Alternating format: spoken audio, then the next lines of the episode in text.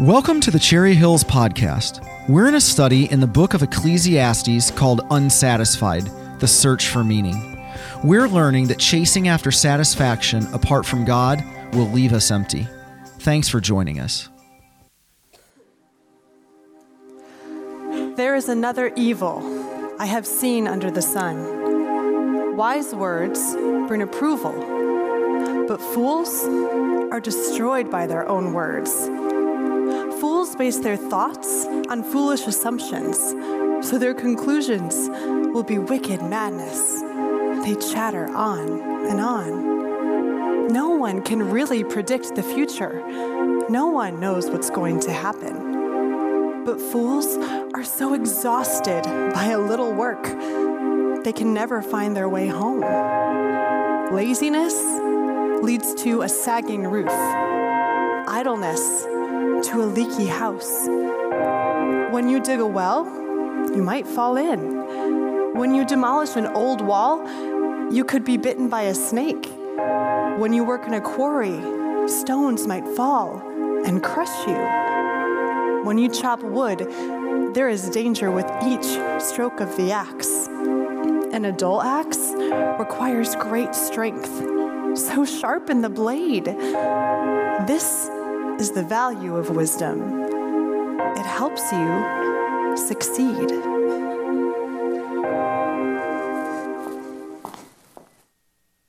Well, good morning. It's good to see you. Grateful for the readers we've had over this series, uh, getting our hearts prepared for the text we're going to be looking at. So, just to make sure that you're not still asleep from turkey or Black Friday shopping, I'm going to start this morning by showing you some actual warning labels that are printed on products. I looked these up, these are true. And as we're looking at these, I simply want you to ask yourself one question Who in the world are these warnings for? Okay? So here's the first one. This is a Duraflame log. You know these, they, you can light up. It says, warning, risk of fire. Great. Here's another one. If you want to buy a go kart, warning, it moves when it's used. Here's one of my favorites here. This is true. A Superman outfit for a child says it will not enable you to fly. Uh, so just make sure you heed that warning. This one is just for fun. Literally, it says if you can't read the directions, please don't continue. Like they couldn't read the warning, even, right? So here's one of a sun visor. It says, do not drive while having the sun visor up. This one, I, I, I really did research on this because I was like, this can't be true. It's true. Do not sleep while using this hair dryer. And then my favorite was this iPod says, do not eat the iPod. And I'm like, that cannot be right. I went to the Apple website, look at it's there. Do not eat the iPod shuffle. Now, what do these companies take us for? A bunch of fools? Well, maybe so. And that is the connection I want to make uh, this morning to the text that we're going to be looking at as we continue a series. If you're visiting with us this whole fall, we've been walking through the Old Testament book of Ecclesiastes in a series we called Unsatisfied. You can see from those banners there. And this morning we get to a section where Solomon is going to compare the wise person to the foolish person. Solomon loves to talk about this, not just in Ecclesiastes, but really much of the book of Proverbs is written about this very thing. What makes somebody foolish and what makes them wise? Is a wise person someone who knows not to eat an iPod shuffle? Or is there more to it than that? Of course, there's more to it. And in this section of Ecclesiastes, Solomon is going to address that. Now, let me just give you a warning of my own. This section of Ecclesiastes is not some sort of carefully constructed argument. It's more of a collection of short stories and case studies and proverbs and comparisons and quotations. And so, listen, as a very logical thinker, this has been a difficult text for me to grasp, but as I've gotten more into it and immersed myself into it, I realized Solomon is really just wanting us to take away one thing here, which is what is the wise way to live versus the foolish way to live. And so, as we've talked about throughout this series, the way Solomon has gone about Ecclesiastes, he's been asking us these tough questions of life. Some of us have enjoyed this book study a lot, right? It's asking the questions we all ask. He's been goading us, and the question he's asking us to answer this morning is pretty simple. If you're following on your notes with me, are you choosing the path of wisdom or foolishness? Now, before you answer that, we need to look at the text, but those are the two ways people can live today, according to Solomon. There's the wise way to live, and there's the foolish way to live. So let's look at it. I'm going to invite you to do something we do every week here at Cherry Hills, which is to take your Bible and turn it this week to the book of Ecclesiastes. We're looking at chapter 9, starting in verse 13, and we're going to make our way all the way through chapter 10. We have a lot of ground to cover. If you don't have your own Bible, we encourage you to grab one of the black Bibles we provide somewhere in the seats underneath you there. We'd love for you to follow along there, and you can find this on page 466. And we love to say this we know there's some guests here this morning. If you don't own your own Bible, we'd love for you to take that home with you as our gift to you. So, Solomon's going to do two things in these verses. First, he's going to talk about the difference between a wise person and a foolish person. And then in the rest of it, he's going to basically apply it to three specific situations in our life. What is the wise response in these three areas of our lives versus the foolish response? So, we have a ton of material to cover this morning. Before we do that, however, uh, let's make sure that we bow our heads, we pray, and then we invite Him to speak. Lord, we say this often here, and it's not just empty words. Unless you choose to speak to us, my words are empty this morning. They will make no difference. It will be a waste of time. But we trust that your word is alive and you want to use it in our lives. And so we offer this time to you with expectation, anticipation that you have something to say to us individually and us corporately. So we give this to you in Jesus' name. Amen. So I'm going to pick it up where Jeff left off last week in chapter 9. He finished in verse 12. So let's look at verse 13. I also saw under the sun this example of wisdom that greatly impressed me. There was once a small city with only a few people in it, and a powerful king came against it, surrounded it, and built huge siege works against it. Now there lived in that city a man poor but wise, and he saved the city by his wisdom. But nobody remembered that poor man. So I said, Wisdom is better than strength.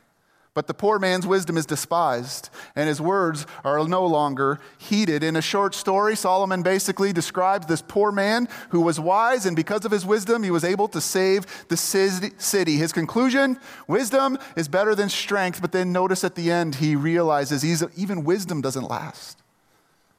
It's not the ultimate thing. It's not the thing that is going to satisfy him in the long run. And then, starting in verse 17, he starts to show the difference between wisdom and folly with these three quick proverbs. It says, The quiet words of the wise are more to be heeded than the shouts of a ruler of fools.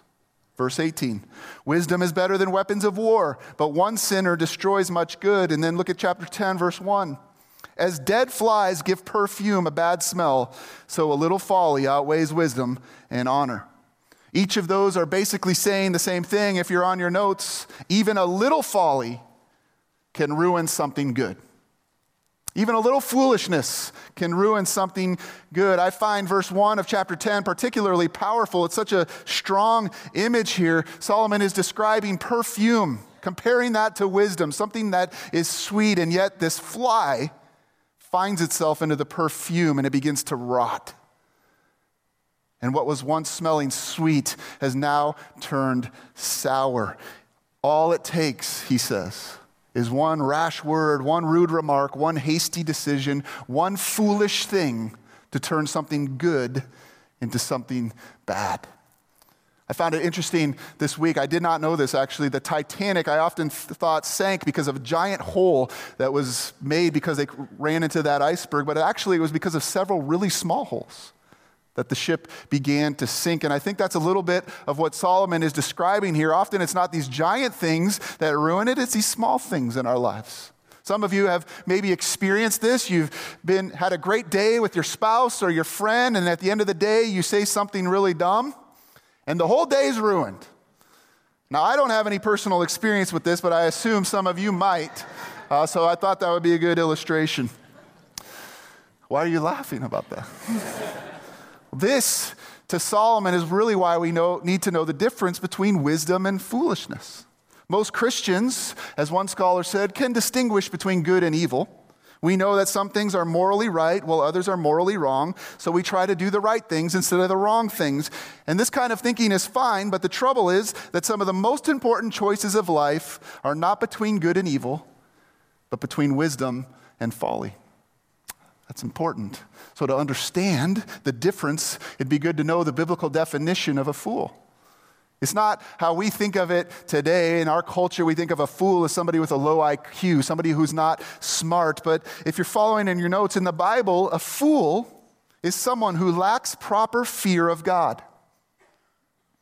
A fool is someone who lacks proper fear of God. Psalm 14:1 says it this way: "The fool says in his heart, there is no God." And that fundamental decision then characterizes the rest of that person's life. The fool is characterized other places in the Bible by disobedience, by self centered arrogance, by a rash disregard for the holiness of God. Really, the fool in the Bible lives for themselves. Or to put it in the context of Ecclesiastes, as we've talked about, the fool thinks that life under the sun is all there is, that that's all there is to live for. In verse 2, Solomon explains this, and this is really the heart of the matter, literally. Read it out loud on your notes there with me, would you? It says, The heart of the wise inclines to the right, but the heart of the fool to the left. Now, believe it or not, this is not talking about somebody's political leanings. People have taken that verse to mean that. With apologies to left handers, my daughter included, when the Bible uses the word right in this context, it's referring to the correct path, the place of strength, the place of honor, the place of protection, the place of wisdom. It's why Jesus is said to sit at the right hand of the Father. And so Solomon says right here in verse 2 there are two paths that you can choose in life. There's the one to the right, which is the path of God, and then there's the other path, the path of foolishness. It reminded me of a story I read this week. There was five ladies driving in a car. They were older ladies, and there was a police officer who had a speed trap going, and this car was only going 22 miles an hour on the highway. And so the police officer thought, wow, I need to pull them over. Uh, this is a really dangerous situation. So he pulls this car over and she, he says, Excuse me, ma'am, did you realize that you're only going 22 miles per hour? And she said, Yeah, that's what the sign says. And he goes, Oh, no, no, that's the sign for the name of the highway. And she goes, Oh, I'm so sorry, officer. I'm so sorry about that. And then he says, Can I just ask you one more question? Everybody in your car looks extremely frightened. Is there a reason for that? And she said, Well, we just got off Highway 127. It'll be fine. That's the difference between a wise person and a fool reading the right signs, choosing the right path, driving on the right road. So, what about you? Let's make it more serious. What signs are you reading?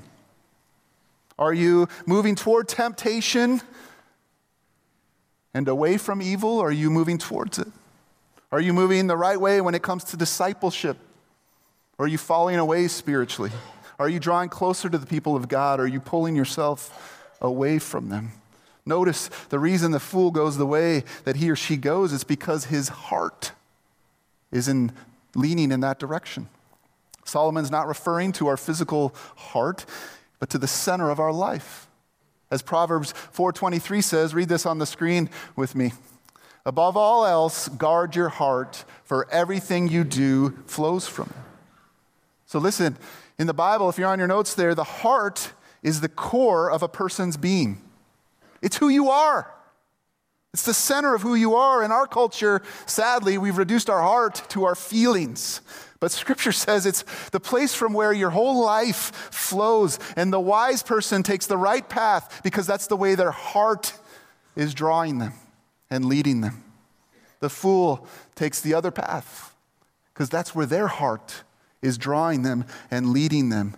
Solomon talks a lot about this in the book of Proverbs. But let me ask you a question Is my heart leading me on a path toward or away from God? That's the question verse 2 is asking. If you're on your notes, is my heart leading me on a path toward or away from God? Well, how do I know? Well, you'll know because your appetite for the Word of God is going to increase. Has the Bible grown stale for you? You're going to know because you're going to be much more serious about the sin in your life. Is personal sanctification still important to you? You're going to know if your heart is leading you on that path because you're going to have the heart of God for the least of these. Or is your heart leading you to be more self centered on me, myself, and I? Understand that where your heart leads you is where the direction of your life will go. This is why Solomon says in verse 3 even as fools walk along the road, they lack sense and show everyone how stupid they are. In other words, the fool is on the wrong road completely, and he or she doesn't even realize it. This is why Solomon painstakingly defines the difference between wisdom and foolishness. What path are you on? What path are you choosing? Now, starting in verse 4, Solomon wants to show us the right path to take when it comes to three specific areas in our life. He's going to literally apply wisdom and compare and contrast the wise way with the foolish way. So, the first one, if you're on your notes there, is for living under authority.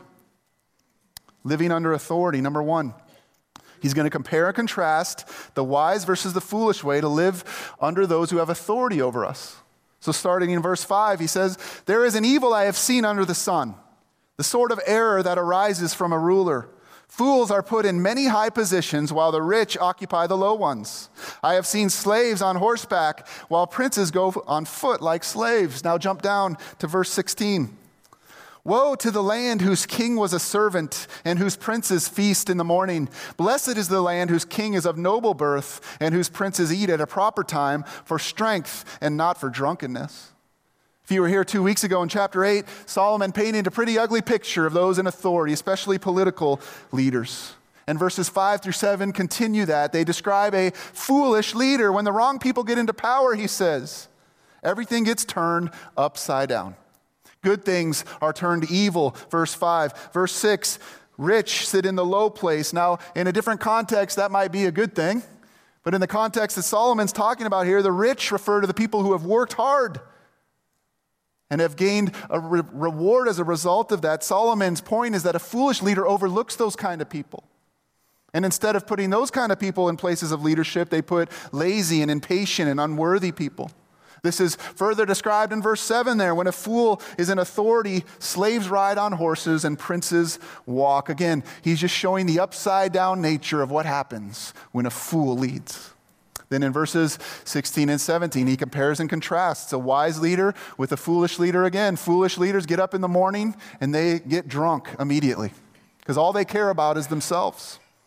A wise leader, though, they care about the country they want to defend the country. They, they, they, they want to be wise in the stewardship of wisdom God has given them and leadership. And so, how does a wise person respond to all this? Whether we have a wise leader or a foolish leader over us, what is our response to be as wise people? The answer is found in verse 4, which I'll have you read on your notes with me there. It says, If a ruler's anger rises against you, do not leave your post. Calmness can lay great offenses to rest.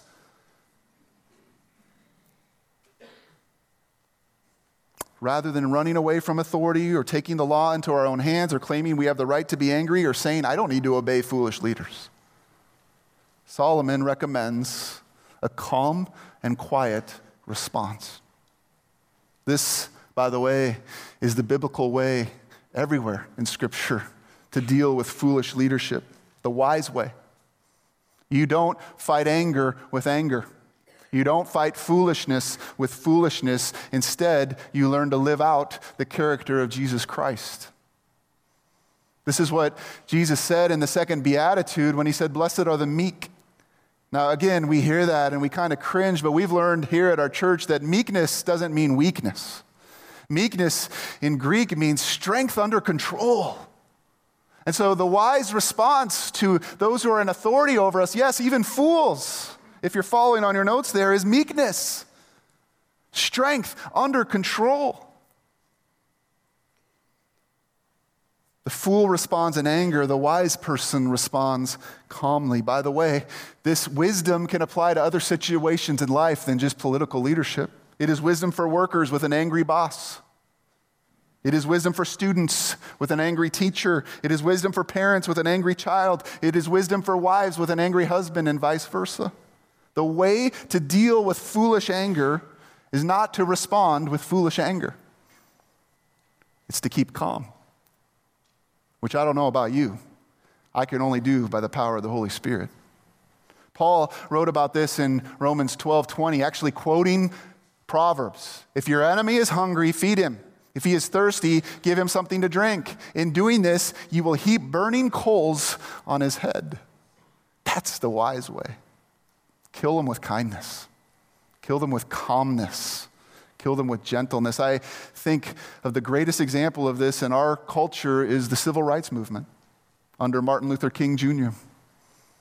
Part of the reason it was so powerful and so effective is because people began to see again and again these images of police brutality, dogs being sent on them, biting them, and their response was not anger and kind, it was calmness, it was gentleness, it was meekness, strength under control, and things began to change. Now, don't hear me wrong. There are times when Christians are called to leave a hard work situation. There are biblical grounds for separation and divorce. We need to hold angry people accountable. We don't let people walk over us. That's not what we're talking about. But even then, even in those situations, we need to learn how to act calmly and carefully rather than angrily and hastily. Staying calm is part of God's wisdom for foolish anger. The Apostle Peter gives similar advice. He knew what it was like to deal with foolish people. He had people telling him to stop preaching the gospel of Jesus, yet Peter still commended a life of quietness and gentleness. He told Christians, submit to the governing authorities, even when they are persecuting you. Because by doing good deeds, the suffering church would put to silence the ignorance of foolish people. 1 Peter 2 13 through 15. Oh, that would be great wisdom for us today, wouldn't it? In our angry country, our angry political climate. What incredible wisdom it would be that instead of escalating the situation with more anger, that we chose to listen to understand, that we chose the path of meekness, strength under control, that we chose the path of humility. If we doubt the wisdom of Peter's counselor, if we think it's impossible for us to follow, we should remember the example that Peter then goes on to give us. Why keep calm under difficult people and difficult situations? Peter said in 1 Peter 2:21, "To this you were called, because Christ suffered for you, leaving you an example." Why can we do that? Because Jesus Christ was spat upon, mocked, beaten, and crucified by some really angry people. And yet, even in the midst of all that, he refused to fight anger with anger. Instead, he calmly did the work that God called him to do. And because he did, many people's lives who witnessed it were completely turned upside down. Now, Jesus calls you and me to follow in his footsteps. Can we do that? We say here that we are becoming H3 disciples, and that first H is humble. That's what we're talking about taking a posture of humility even in the face of some of the most angry people. That's when you'll begin to see change. Second way Solomon applies wisdom, if you're following there, number two, is to work. Again, comparing and contrasting a wise person to a fool, he says, starting in verse 8, Whoever digs a pit may fall into it. Whoever breaks through a wall may be bitten by a snake. Whoever quarries stones may be injured by them. Whoever splits logs may be endangered by them. If the axe is dull and its edge unsharpened, more strength is needed, but skill will bring success. If a snake bites before it is charmed, the charmer receives no fee.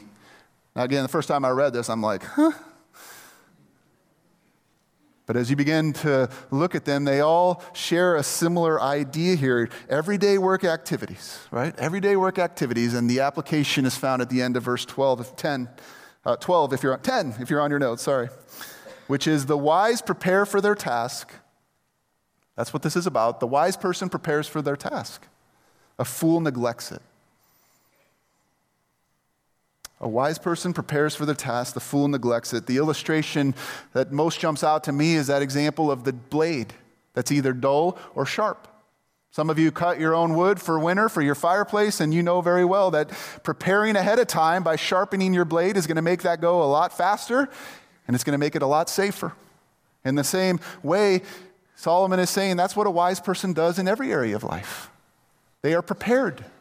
They're prepared for what's to come. They're prepared in their work, in their relationships, in their spiritual life. But there's so many people who just flail away at life without ever being prepared for what comes. The wise person knows to be successful, you must be prepared and work wisely. I read of a London bus company this week who was not stopping to pick up their customers on the route. And eventually there was a huge uproar about this like, why are the buses driving right by us? And their response as a company was simply, we can't keep our schedule on time if we keep stopping for people. and I'm like, there is a company that is not prepared to do the very thing that they're supposed to do. If you're wise, you'll take the time to prepare. This principle applies to many areas of our lives, by the way, not just work. It applies to education, making sure you get the best training, sharpening your skills so that you can be effective for the kingdom of God. It applies to your relationships. A patient courtship, by the way, is much more likely to lead to a successful marriage than a whirlwind romance. It's the same idea here. Prepare. Prepare yourself for marriage. It applies to our spiritual life. Regularly practicing spiritual disciplines is going to prepare you for that time in your life when trials come. And they'll come. How sharp is your blade? Are you hacking away at life like a fool? Are you staying on the sharp edge of wisdom? Living wisely might take more time in the beginning, but I promise you, it will be more profitable in the end. Solomon picks up this contrast between the fool and wise person again in verse 18 with this memorable image. Through laziness, the rafters sag. Because of idle hands, the house leaks. Can't you just picture it? The fool just sits and does nothing, neglects their work, and as a result, the house is destroyed. Again, that goes beyond just a physical house. Laziness will destroy the soul that's too lazy to seek spiritual progress. It will destroy your relationships. I mean, it always baffles me, right? Marriage takes work in order for it to be successful. It's a principle there, it doesn't just happen. And if you don't invest in it, it'll be like that house that begins to leak and sag. Laziness will destroy a church that rests on what has already been accomplished rather than on what God wants to accomplish in the future.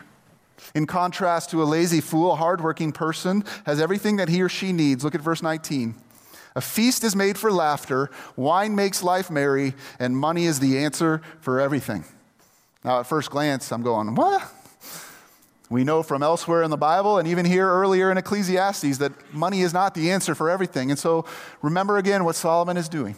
He's comparing and contrasting, and essentially he's saying the wise person will have everything they need because they will work hard. And they will be able to enjoy what God has given them to enjoy.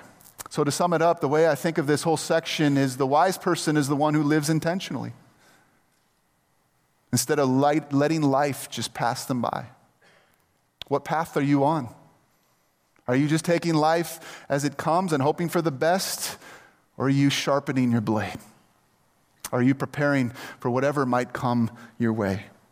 Finally, the third area of wisdom Solomon compares a fool to a wise person is with our words. You knew it was coming, right? Eventually, every wise teacher has something to say about what we say. Our words are like the acid test of our heart, the acid test of our wisdom. The mouth speaks what the heart has in it. So every time we say something, it reveals whether our heart is full of wisdom or folly. Look at verse 12. Words from the mouth of the wise are gracious, but fools are consumed by their own lips. At the beginning, their words are folly. At the end, they are wicked madness. And fools multiply words. No one knows what is coming. Who can tell someone else what will happen after them? The toil of fools wearies them. They do not know the way to town. What is the hallmark of a wise person when it comes to words? Did you see it in verse 12? If you're on your notes, the wise person speaks words of grace to people. The wise person speaks words of grace to people. This is exactly the opposite of how most people use words most of the time. We use our words to get what we want. We use our words to get a laugh, to get attention, to get even, to get somebody to do something for us. We use our words to build ourselves up and perhaps even tear others down. And yet, Solomon says it's the exact opposite for the wise person. The wise person speaks words of grace and life the wise person speaks words that build other people up to help us see the difference. He mentioned some of the problems we have with foolish speech. We've all struggled with these. The first one is verse 12 Fool's words are destructive, if you're on your notes. The fool's words are destructive. While the wise person speaks gracious words that build others up, the fool blurts out whatever is on his or her mind and never stops to consider who might be hurt by it. Solomon actually gives an example at the very last verse of this chapter in verse 20. Look at it down there. Do not revile the king, even in your thoughts, or curse the rich in your bedroom, because a bird in the sky may carry your words, and a bird on a wing may report what you say. Did you know this is probably where we get our saying, a little bird told me? You know what that means, right? You say something that you never meant for somebody else to know you said but a little bird told them. Somehow it got to them. And it might not even be originally what you said, it might get distorted, and you have used destructive words. Speaking of birds, how many of you ever seen this image here? Who knew Solomon would be a prophet? A little bird told me. How many tweeted lines have been the downfall of politicians, professional athletes, celebrities? and everyday normal people. How easy it is, friends, to send a quick electronic message, but how difficult to undo the damage that can be done. So be careful what you say, be careful what you type, be careful what you do with your phone. Sooner or later, it may get repeated to the very person you were speaking about. If the wrong word reaches the ear of the wrong person, there may be serious repercussions. I think we've probably all experienced this at some time. Second, the fool's words are irrational. If you're on your notes, verse 13 basically suggests that the longer a person talks, a fool talks, the crazier what they're saying becomes to the point that it no longer even makes sense. We've all experienced something like this. I won't give you any examples. Third, the fool's words are babbling. Babbling. As verse 14 says, fools multiply words. You know what that's saying, right? Fools just talk on and on and on, and eventually what they're saying has no meaning anymore. Jesus warned about this, by the way, when it comes to prayer. I'm grateful he did because some people think that when it comes to prayer, I just have to talk on and on and on to get God's attention. But look what Jesus said in the Sermon on the Mount. And when you pray, do not keep on babbling like pagans, for they think they will be heard because of their many words. Get to the point. Get to the point. For some reason, fools are not content to keep them thoughts, their thoughts to themselves sometimes. They think the whole world needs to hear what they're saying. I love what Plato once said. He said, Wise men speak because they have something to say, fools because they have to say something. That's the difference between wisdom and foolishness. And then finally, the fool's words are boastful. Boastful. The example Solomon gives is interesting in verses 14 through 15. He basically describes a person who talks about the future as if they know what's going to happen. And even worse, that they're in control of what's going to happen in the future. One of the many of the foolish things that foolish people like to talk about is the future. No one knows what's going to happen in days to come, but for some reason, this does not stop people from predicting the future. They love to predict fanciful theories about global disasters. To hear them speak, they're just one break away from striking it rich, right? This idea that we know what's going to happen. Solomon inserts a bit of humor even in verse 15. He says, These very people who think they know the future can't even make their way to the next town.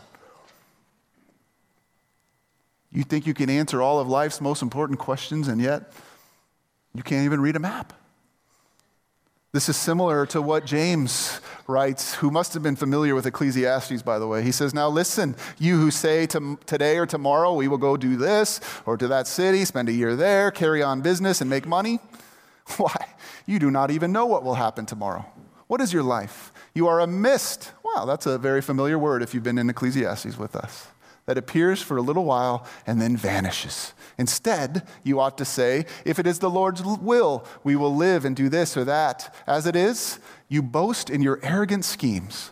All such boasting is evil. The wise person simply takes life as it comes. For who knows what tomorrow will bring. Friends, as we close, let me just say this. As helpful as this hopefully was, it's only information. And information won't make you wise. Let me say that again. Filling in the blanks on those message notes is not going to make you any wiser today. The Bible is not meant to be studied like a textbook, the Bible is meant to be depended on like a map. It is to provide us direction for living, and that leads to the best definition of wisdom I've ever heard. If you're on your notes there, true wisdom is doing what we know to be true. It's not just hearing the Word of God, it's doing what we know to be true. That, more than everything else, is what separates a wise person from a fool. Jesus said this very thing in this story in Matthew 7. Take a look at the screen with me. He says, Therefore, everyone who hears these words of mine and puts them into practice is like a wise man who built his house on the rock. The rain came down, the streams rose, and the winds blew and beat against that house, yet it did not fall because it had its foundation on the rock. But everyone who hears these words of mine and does not put them into practice is like a foolish man who built his house on sand. The rain came down, the streams rose, and the winds blew and beat against that house, and it fell with a great crash. Jesus not only believed there was a difference between wisdom and folly, he believed it was the difference between life and death. But what exactly made the difference? What makes one person wise and one person a fool? He told us in verse 24, which I'll have you read on your notes with me out loud. It says, Everyone who hears these words of mine and puts them into practice is like a wise man who built his house on the rock. what makes somebody wise? It's putting these words into practice. It's building our lives upon the rock that is Jesus Christ and his word that can make us wise for salvation 2 Timothy 3:15 so let me ask you as we close am I building my life on the wisdom of God's word? Am I building my life on the wisdom of God's word? Are you putting into practice what you have heard and what you know to be true? For Solomon and Jesus, living wisely is putting your faith into practice. And it's the most important decision you will ever make because ultimately, that decision will de- de- determine what path you are on, now and forevermore. Let's pray.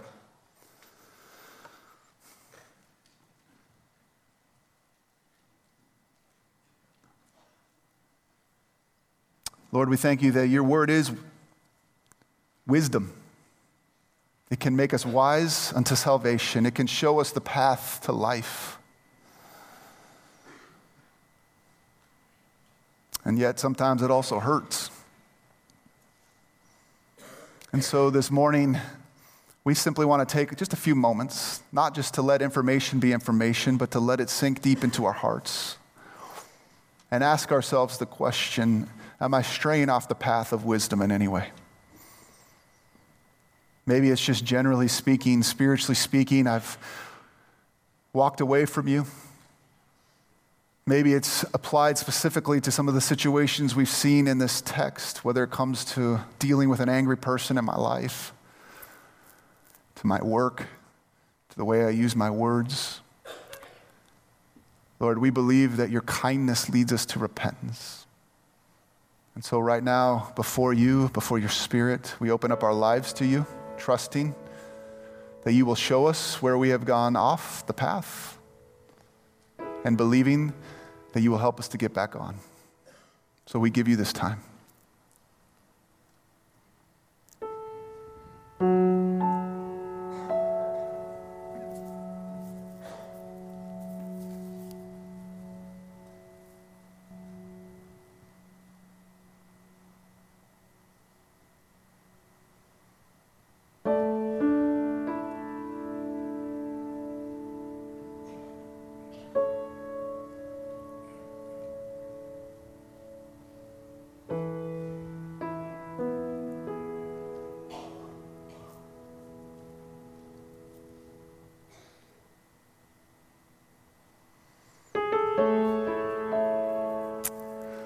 Now, Father, we receive the good news that no matter how far we have strayed off the path, your mercies are new every morning. That if we confess our sin, you are faithful and just and will forgive us our sin and lead us into all righteousness. We receive that. We confess to you that we can't walk this path alone. We try to do it in our flesh and fail. So teach us to walk it in the power of your Holy Spirit. Teach us to be people who build our lives on the rock, the rock of your word, and to put into practice what we know to be true.